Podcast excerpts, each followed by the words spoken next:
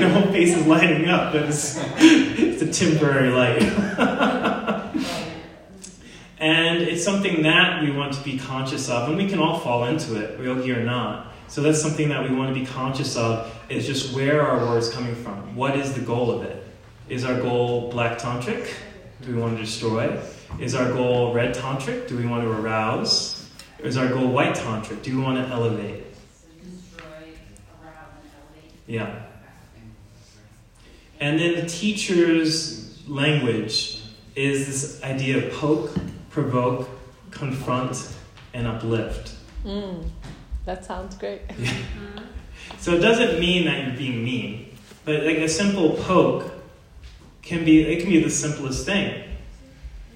Like poke. Okay, for those of you that are sleeping right now, let us sit up tall so we can meditate. That's a little poke.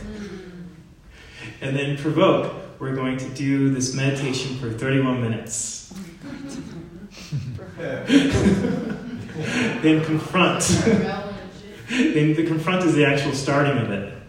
And then the elevation is through the experience. So that's an example. It doesn't have to be like you're antagonizing somebody. And very much so, like if you start to read deeper into these teachings um, and look at some of the lectures, you'll see this dynamic of Yogi Bhajan advocating to be a Saturn teacher. But you do not need to be a Saturn teacher because the teachings themselves are already Saturnian. They're already hard enough. Even three minutes of ego eradicator for someone is like, ah! It's that pressure that forges a diamond. So you can just continue to just be kind with your words. Like, okay, keep up. And even when, like, I had one student once in New York who screamed at me, speaking of curse words, oh, I'm here, what the fuck were you thinking picking this Kriya? Wow. And I just go, good, keep up. wow. And New York is fun, you have to come teach there. Yeah. wow. So, with the sound current, this is why it's so relevant for us as teachers just to really examine our words. So, some one exercise that you can do to strengthen your what's called your Vak Siddhi, V A C H, Vak Siddhi, S I D D H I. Vak Siddhi is the power of your words to manifest. So, to bring more power to project. Remember, we talking about speaking from the navel, that's Vak Siddhi. And so, to cultivate your Vak Siddhi, real sim- two simple exercises that aren't even a meditation. One is to talk to a tree hmm. and have a dialogue as if you are responding to the tree, like the tree is responding to you. And what that will do is develop your power of sunya, which is the power of deeply listen. And then when you can deeply listen, then you have a deeper, it's like that's the yin, then you have more yang. Yang, the power to project through your sound current. The second exercise, it's really fun to do, but I advise you, for karmic reasons, to not use it against anybody, to not share it with anyone. It's only for you and delete it afterwards. Is you take your iPhone or you buy a recording device and you record yourself for one full day. But really, do not use it against another person because you don't have their permission. Do not repost it on Instagram. Do not, do not share it to anyone. Do not use it in a court case. it's only for you. But then you, at the end of the day, you can fast forward where you're not speaking, but then listen to how you speak. And what that, it'll teach you a lot. It'll teach you about your insecurities, it'll teach you about your ego, it'll teach you about your defense mechanisms, it'll teach you about your compassion. And then also you can see, like, wow, yeah, I was speaking to destroy. or, ooh, wow, yeah, I was really flirting. Or you could see about like I was speaking to elevate. So that's something I really recommend for all of you is to really record yourself and listen. And it's such a powerful, and it can be really uncomfortable as well. Yeah. But it's something that I advise all of you just to do at least once. Yeah, yeah, it's intense. But it really helps me with speaking to like, oh, I noticed I used a lot of ums today. Oohs, ums, like those expressions. So that way it also will help your delivery as a teacher. Mm-hmm. And then I can even notice with myself as well, when I get really excited, I can speak really fast. Mm-hmm. So then when I do the exercise, it's a reminder for myself just to slow down, to be more aware of how I use this energy. Because every word that you speak is part of your life force energy. So then, if you are using your life force energy, you want to be conscious how you use it. And then, just like taking a fast from food, as long as you're healthy enough, and that's to recharge your system, repair your gut, repair your vitality, to take a fast from speaking is also another way of recharging your Vak Siddhi, recharging your life force. And within the dynamic of why or how this Gyan is relevant for you is that you can direct it also consciously through chanting. So each of the different mantras in Kumo Yoga is a way that we use this Gyan to open up and activate energies within inside of ourselves. One of the mantras that works so powerfully, it's in your book, I don't think it's on your test, but still a good one to know, is that I call it the emergency mantra. and so the mantra is, uh, let's say together, Ap Sahai. Ap Sahai. Hoa. Hoa. Sacheda. Sacheda. Sachadoa. Sachadoa. Hud. Hud. Hud. Great. And so this mantra, the translation of it is the Lord, the universe, God, Goddess has become my protector. The truest of the true, has taken care of me. And Hud. Hud both means God, it also means the earth aspect of our life. And HUD is also that, that d- dynamic that breaks through the obstacles of our own limitations. So, did I just describe the difference between HUD and Waheguru to you? No. Okay, so Waheguru is a thousand times more powerful than chanting HUD. So then comes the question so, why still chant HUD? Because Waheguru is actually the most powerful of all the Gurmukhi sound currents. Just Waheguru. Mm. So you can just chant Waheguru and you'll have such a powerful effect. And so then the question is, why chant Hud? So think of it this way. Let's say you have a mountain of karma. Or even better, think of it like you have a foot wart, a big wart on your foot. Waheguru will remove the wart. But Hud, it removes the root of the wart. Because it's the earth mantra, it goes to the root of things. So your wart could be humongous. Sorry for the bad analogy, but it's, it's the best one. It'll wipe away that huge wart, no matter how big it is, because Waheguru is so powerful. But Hud is what takes out the root so it doesn't regrow. So we can actually face what pattern is in place that's causing us to continue to make the same mistakes over and over and over. So if we enter the same relationships with our life over and over, the same people are always attracted to us over and over, we keep entering into the same mistakes over and over in our life, that's an opportunity to root out something, to root out something within ourselves so we don't have to repeat it. Like in the Kriya, sometimes we repeat frog pose three times in a row. Mm-hmm. So that way in life, we can be more seamless and we can find that space of acknowledging where the root is and rooting it out. So Hud is added to the end of this mantra. So the mantra actually comes from a shabad called the Apsahoya Shabad. And the shabad is a longer one that you can use anytime from 3 to 4 in the morning, whatever your local time is, if you have unbearable financial disparity or hardship. And you can chant it for an hour. Hmm? Like if you're like in a really horrible financial position, from 3 to 4 a.m., chant the Shabad, full or mantra. For 11 minutes? No, for an hour. from, 3, from 3 to 4 a.m. It's considered the most powerful time to do it. Between three and four, or whatever. Yeah, no. What was it called? The, the Shabad. So uh, the Shabads are like the longer mantras. So S H A B D and the Apsaho, Apsahayihoa. Ah, The Apsahayihoa Shabad.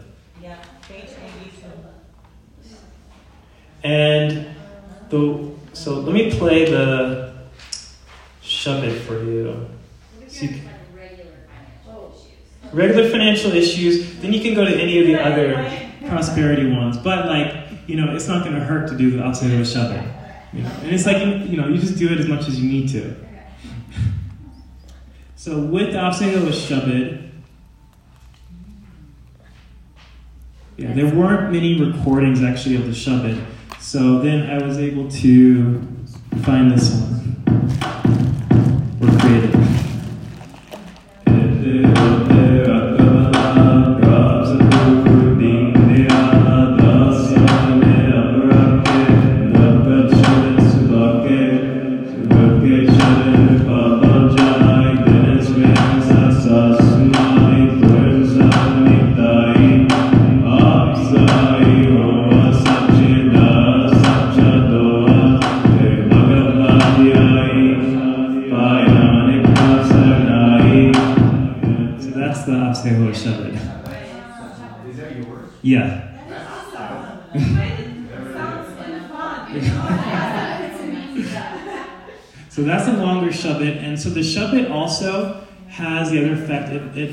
it your animosity and your enemies like ice cream in the sun.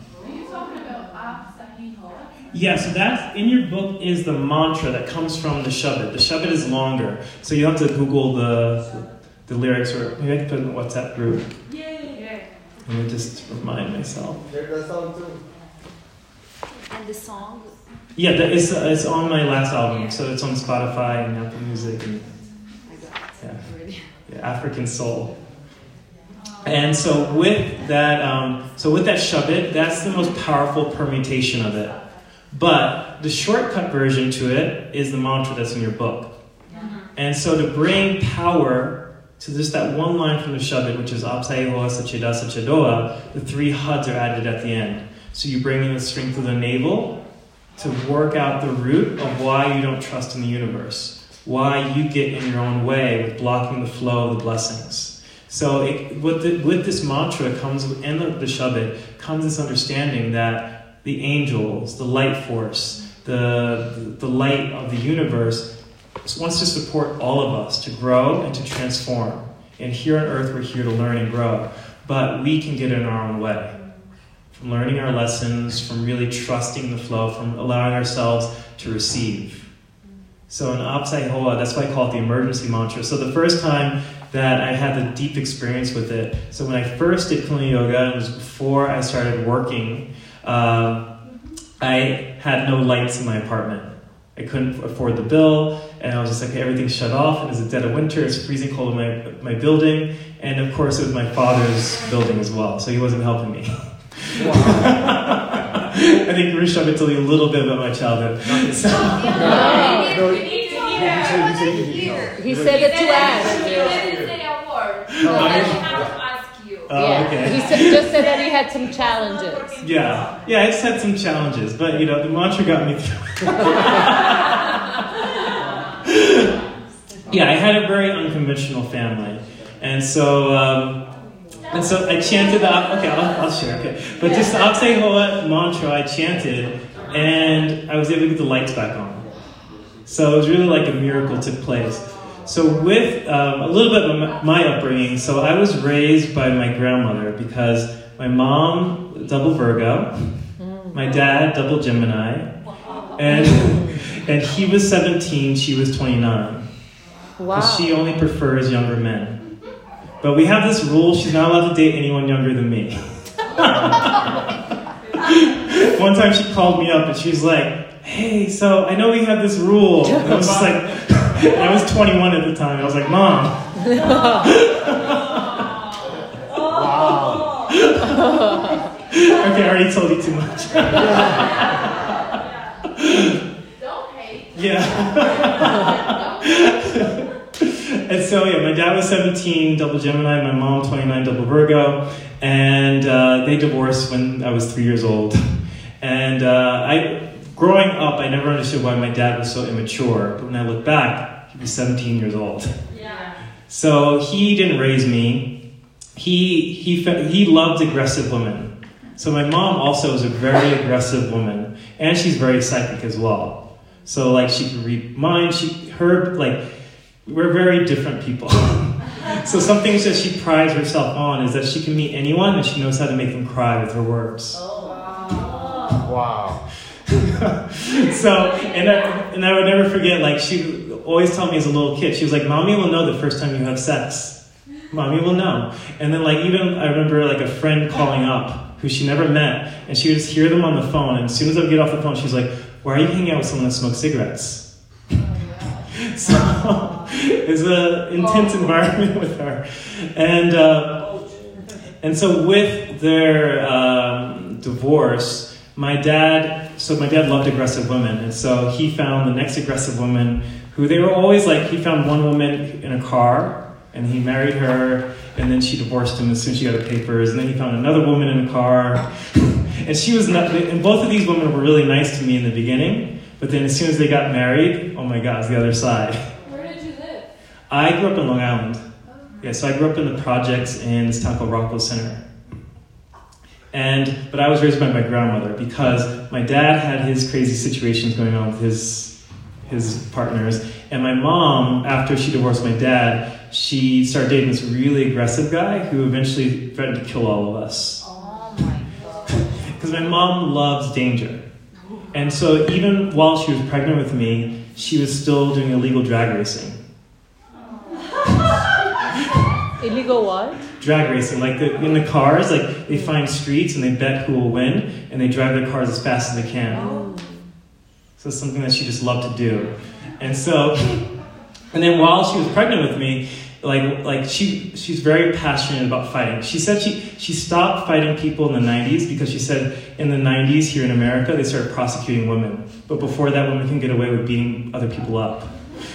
and so even while she was so even while she was pregnant with me, my dad tells a story like this one person cut her off for a parking space, and you know what the clubs are? You know, you, you, you secure the steering wheel. She goes out of her car with the, the club, and she knocks on the window. Please open your window. She's holding the club. So that was my mom's energy, like all throughout my pregnancy and early on throughout my childhood. So it was just a very different upbringing. And so and then I was raised by my grandmother, and my grandmother's favorite pastime was complaining. Every single day, she was like, "Oh, another day. Oh, it's so hard." And she was also a diabetic, and she loved her Coca Cola, and she loved her Baby Ruth bars, and uh, she was also very physically abusive because part of, and I came to an understanding with it, but she grew up in South Carolina in 1933 in the midst of segregation and also to a very abusive household. So, like, her mother was half Cherokee, half African American, her dad was African American, and their parents were slaves. And so, her, then her father, because of that slavery, because of that abuse, it definitely affected her parents' minds. And so, her father sexually abused her. And she would tell stories of him hanging her upside down naked from a tree, beating her bloody, and then raping her.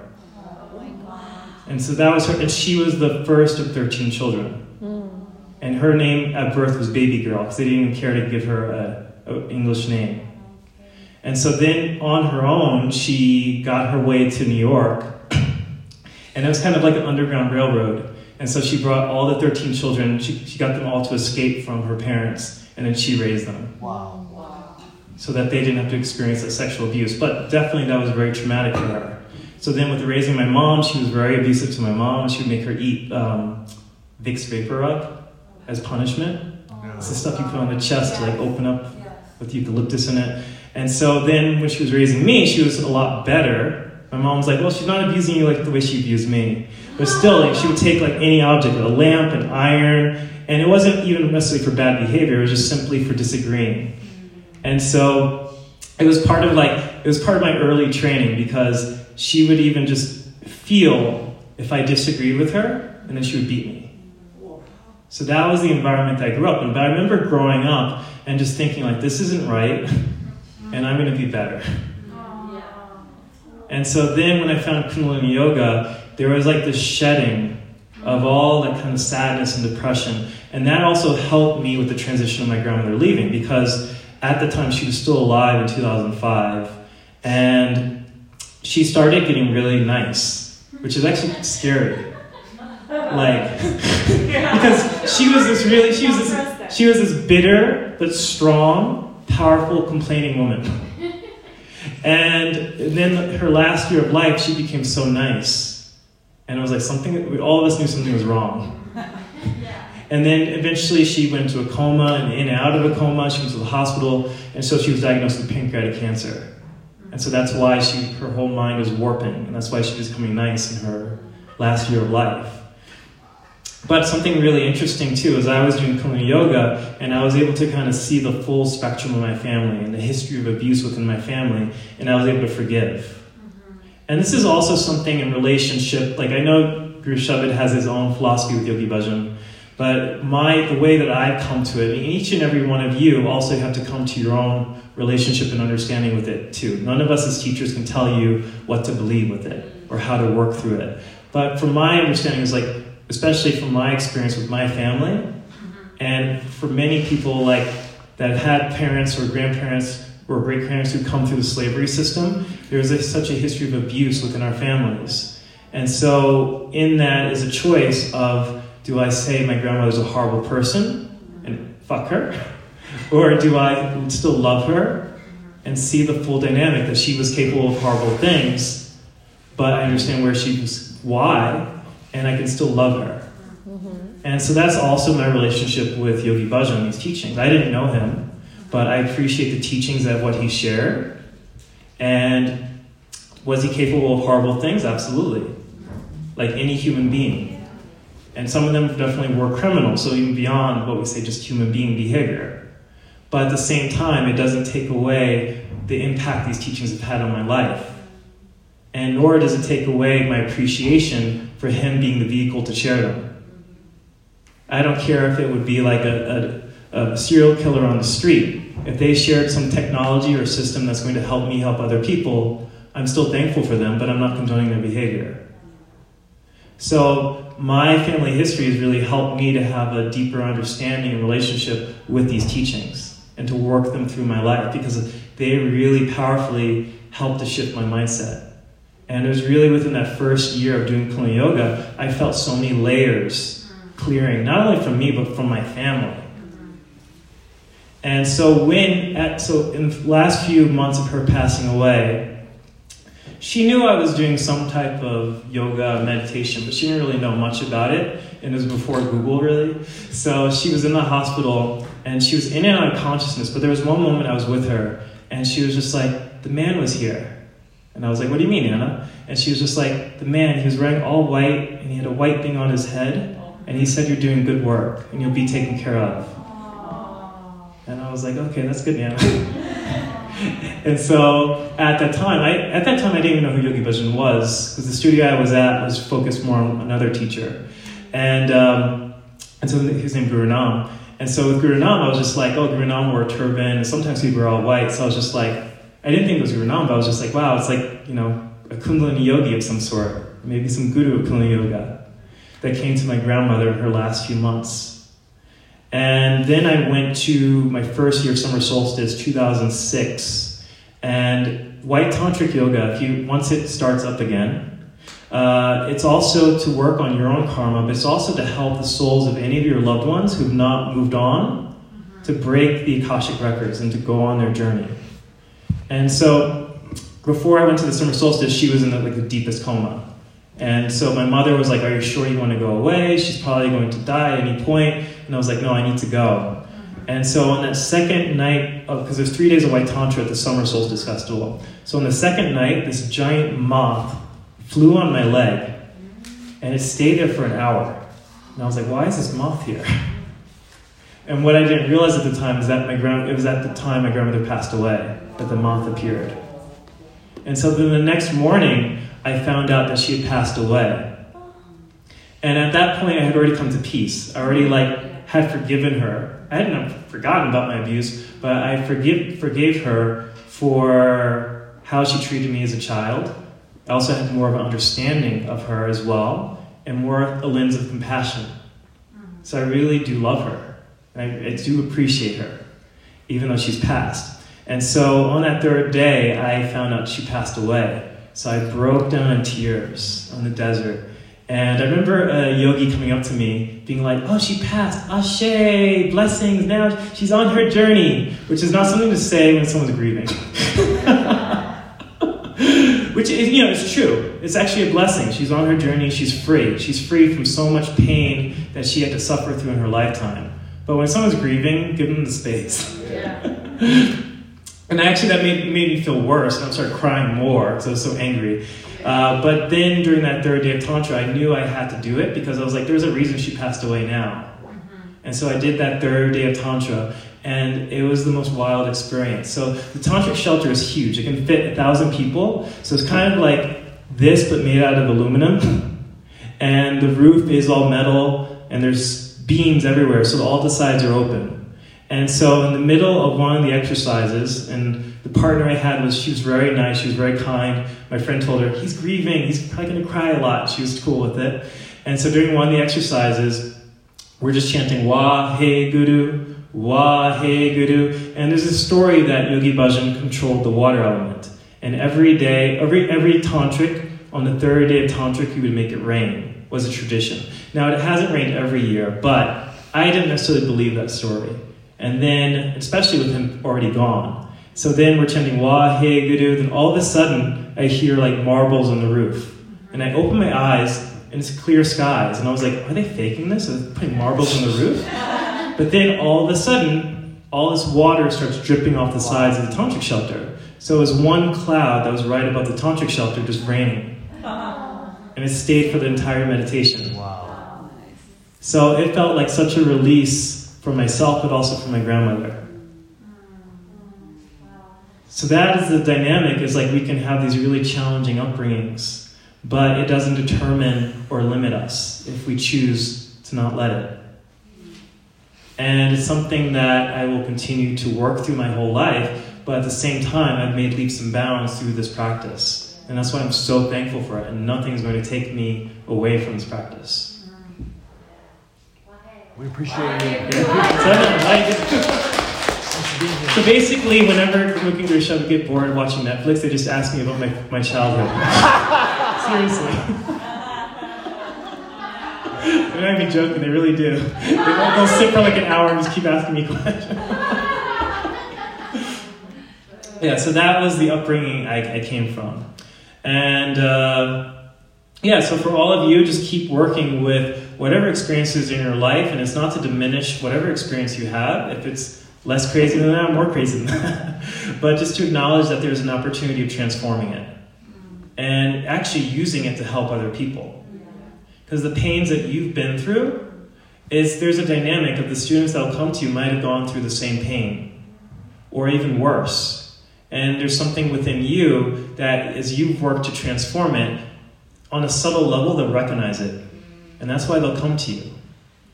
And as teachers, it's also recognizing that students will come and go. We can't hold on to them. Mm-hmm. And sometimes they're coming to each and every single one of you. Because this came up in a conversation today with someone here that they didn't feel ready to teach. And really, for all of you, you're all ready to teach, no matter how messed up you think you are, or how messed up other people tell you you are. you're all ready to teach. And in this age, each and every single one of you is a facet on the diamond. Each and every one of you has a different projection of the light that will shine through that prism of the diamond. And so each and every one of you will reach people in a different way. So you don't have to be ready to teach Kama Yoga. You just need to teach. And people will come if they're meant to come. Whether it's one student or 100 students, it doesn't matter. It just matters that you can shift someone else, uh, you can shift someone else's life and elevate them. And that's the power of Guru. That's the power of light that moves through you if you let it. And you'll find that by teaching, it's kind of actually like, it's really for your benefit too. Yeah. By teaching, it helps you to move through so many of your own personal issues through such a fast trajectory. And with this dynamic, I have to mention again about holding on to students, is don't get attached to them because as they're processing something within themselves, and maybe like Sergio, maybe you'll represent their father to them. And as they're working through their father issues, they'll go to your class. And then once they resolve those father issues, they may go to Monica's class. And they start working through their mother issues through you. And then when they work through their mother issues, they may work on some other issue and they, they, they resonate to another teacher. So that's why you can't hold on. And to not get into the space of like, oh, I can't sub out my class because no one else can teach the way I do, which I've heard several times from many teachers. And that's holding on, it's gripping onto students, but they're not yours. And something that, this is also the reason why I really appreciated your move. Um, especially back in the day Golden Bridge Hollywood, I remember a student coming up to her like, Gurmukh, you're my teacher. I love you so much. Thank you so much. I love all your classes. And I go to every class. And she's like, huh, go to Set City's class. go to Ram Kieran's class. she's like, just like, come on, like, like get out, go. like, don't attach yourself to any one person. Yeah. That's what I do with personal training because I have a lot of clients. Yeah. And that's what I'm telling them whenever I'm going to vacation or somewhere. Like, tell them, please go train with somebody else. See how other people approaching the training because this is going to benefit you. So don't like get attachment to me and how I teach because actually it's better to work with different Yeah. teachers. It's so much more beneficial than Yeah. stick to one person. Yeah, absolutely. Yeah, when I sold all of my material possessions and everything, just this sentence came to mind. Attached to nothing, connected to everything, and it always keeps me Yeah. in that can't attach, can't. Just every Yeah. experience is we're just here passengers. and, yeah. And this is why all of you as well is you have to also know what your emotional needs are. And so what I mean by that, let's say you have a need to be acknowledged.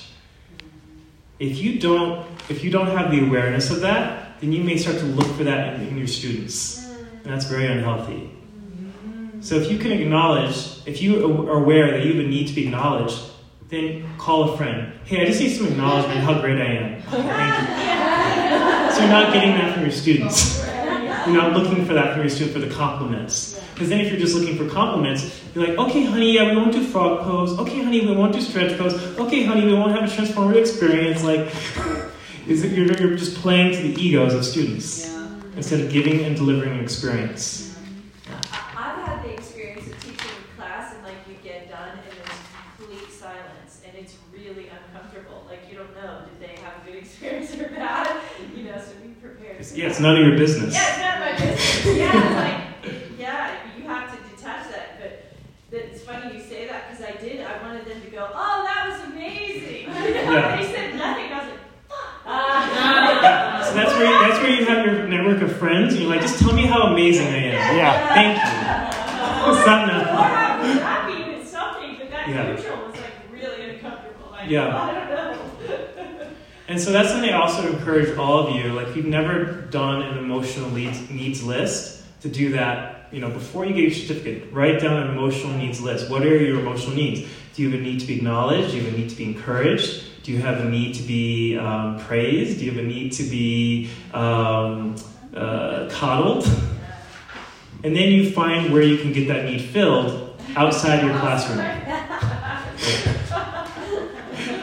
Hey, it, it's even better to uh, you pay someone if you have no one else in your life to give you that than to get it from your students, to look for it from your students. Because just like I told you the story with Donia Leova, who, interestingly enough, the day I told you about her, and she hasn't been to New York in two years, she's on her way to New York now. Oh, really? So she'll be there through May and June. So, Oh, you said so with the, hmm? you said, I asked her yesterday. She said she wasn't there. Yeah. Yeah, now she's she's on her way. And so Donia, she gave me the best advice. She's like, as a healer, as a teacher, whether people are happy, or whether people are sad, whether they're angry, none of your business. Yeah. And that's also why these practicums are so relevant, is because the feedback that we're going to give you, some uh, many times, not always, but many times, the feedback that you'll get from students is subjective. You know, I didn't like that music. You know, can you play this music instead? It's like based off of their own personal ego dynamics, where here we're just going to give you feedback to, to try to make you a stronger teacher, because we already see you as teachers, whether you want to be an official teacher or not. We see you as it. And with the power of your understanding of your needs, then you can be more neutral. So that way, also, the other thing that can happen is a student can praise you. So they can be like, Dejana, you're the best teacher. Oh my God, thank you. The way that you channel the energy is so amazing. And you're like, oh, thank you, thank you, thank you. And then it could be the next week. Dejana's an asshole. Oh my God, Dejana's the worst teacher. And it, you, you can't take it personally at all. Or like pronunciation of my oh, name. Oh, sorry. Oh, the pronunciation. Sorry. What, how, how do you pronounce? Diana. Diana. Okay, thank you. Diana. Yeah. yeah. Or they can mispronounce your name. So Diana. and so, so those are examples of what really can happen and will happen. So the students who are praising you, maybe even for years, all of a sudden they hate you. Flip the switch, yeah. Yeah.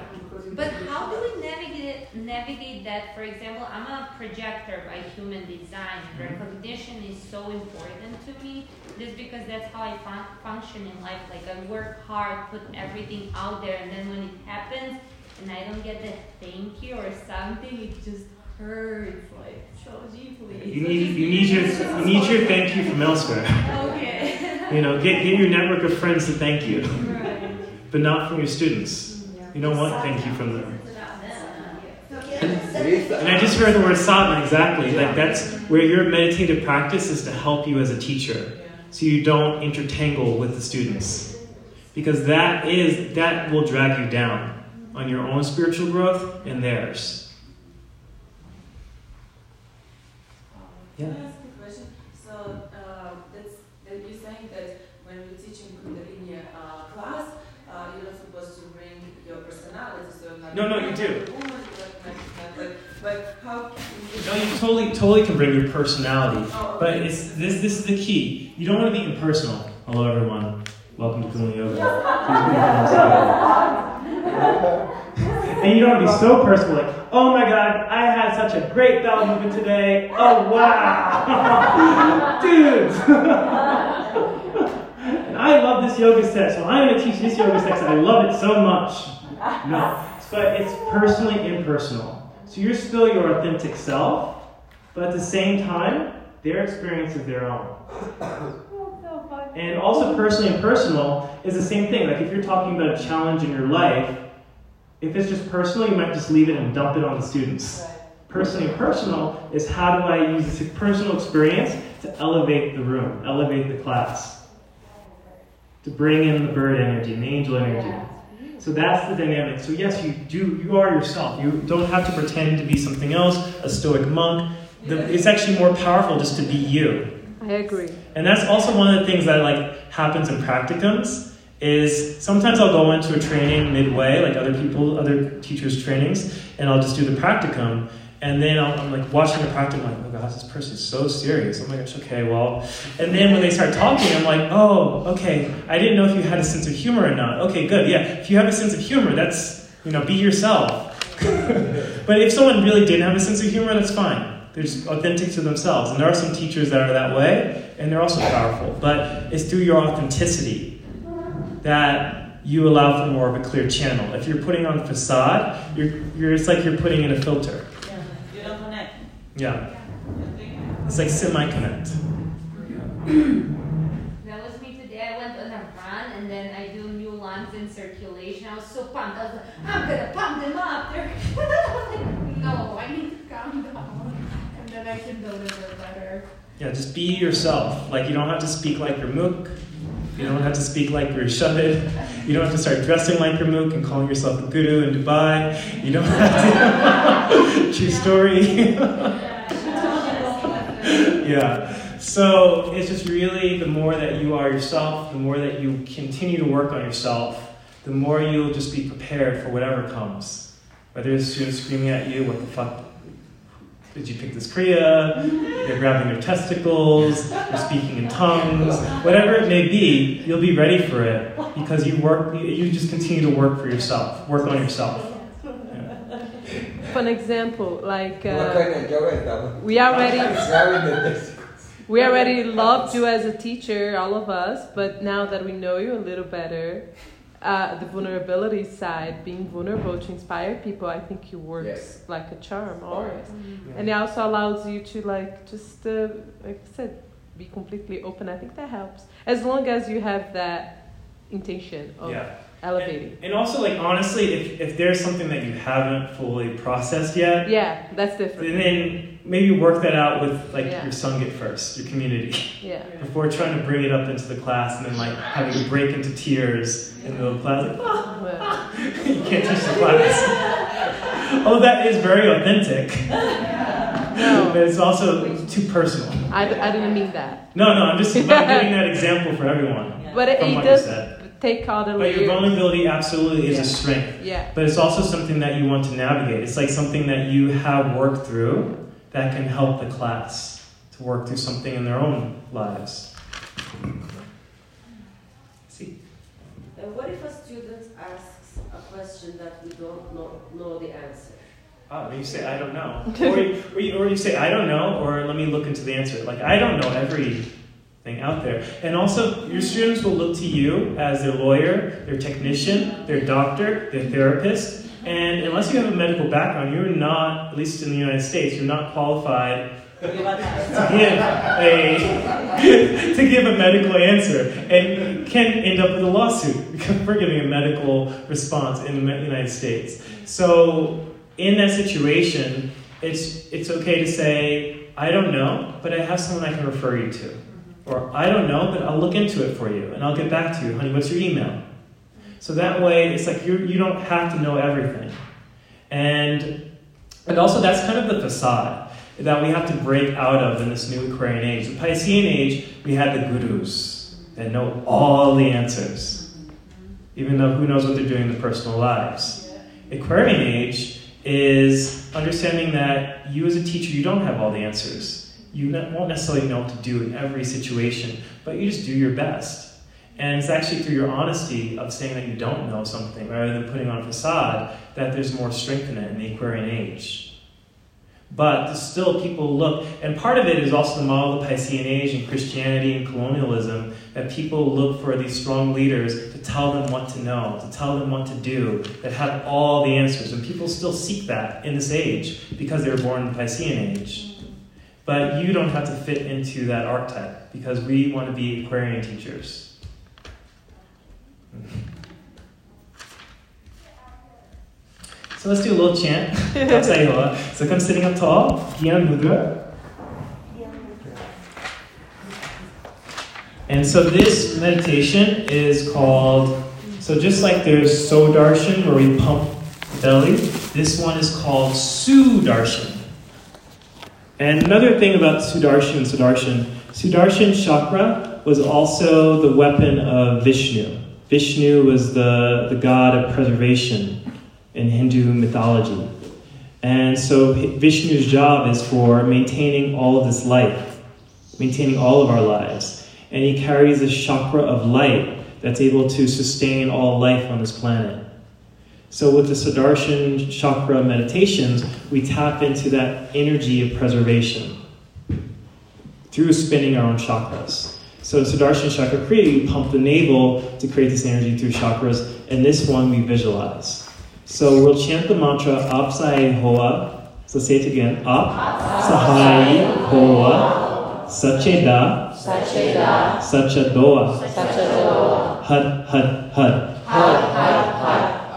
And so hands in Gyan Mudra. So as you chant Ap Sahai Hoa, you'll visualize it like the light, or if you're a very literal person, you'll visualize the words. and you'll see them coming from the back of your heart center, going up to the top of your head. Then as you chant Sacheda, Sachadoa, you'll visualize it like the energy going up to the heavens, to the cosmos, to the infinite. And so then, so the back of your heart center, you go up to the cosmos, and then there's a lesson within this. You give your energy out, you receive threefold of whatever you put out there. So then, as you chant Hud, you visualize the energy from the heavens, the cosmos, coming threefold back into your heart center. Hud, Hud, Hud. So you complete, you create a complete chakra with the universe. And although I don't think on your test is a question about how many chakras, but in the old test was a question, how many chakras are there in Kundalini Yoga? And the answer was eight chakras. But there was the one time that Yogi Bhajan did talk about the ninth chakra, which is, which is the chakra of devotion, which exists way beyond our physical body. And so when we tap into this chakra, we have the power. Hmm? It's not like thousands of. Yeah, there, there are other systems that recognize thousands of micro chakras. In Kundalini Yoga, the, the main focus is on the eight main chakras. But there's a ninth one that he did talk about, which is the chakra devotion.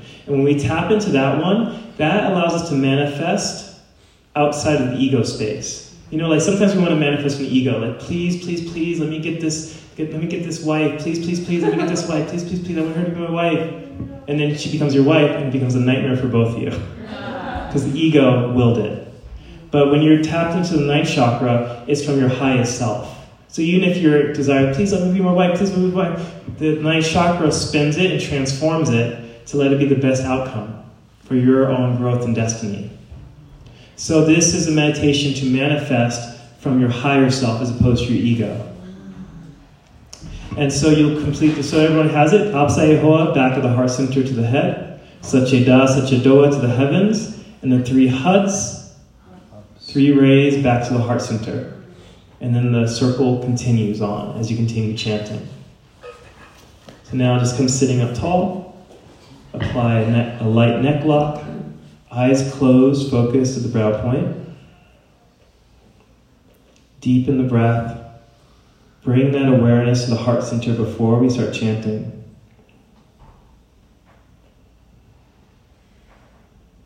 And then spinning the sound from the back of the heart center once we begin.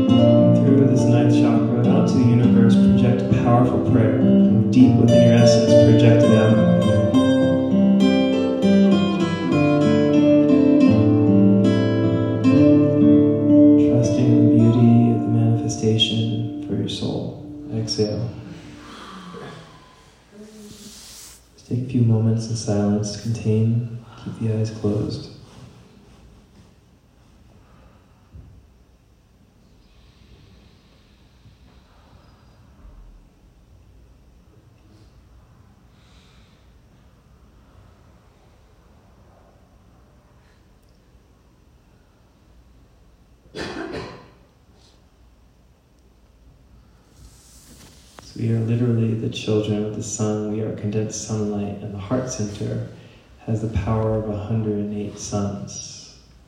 So let us close in that space of the 108 sun at the heart center. Palms together, thumbs to the heart center.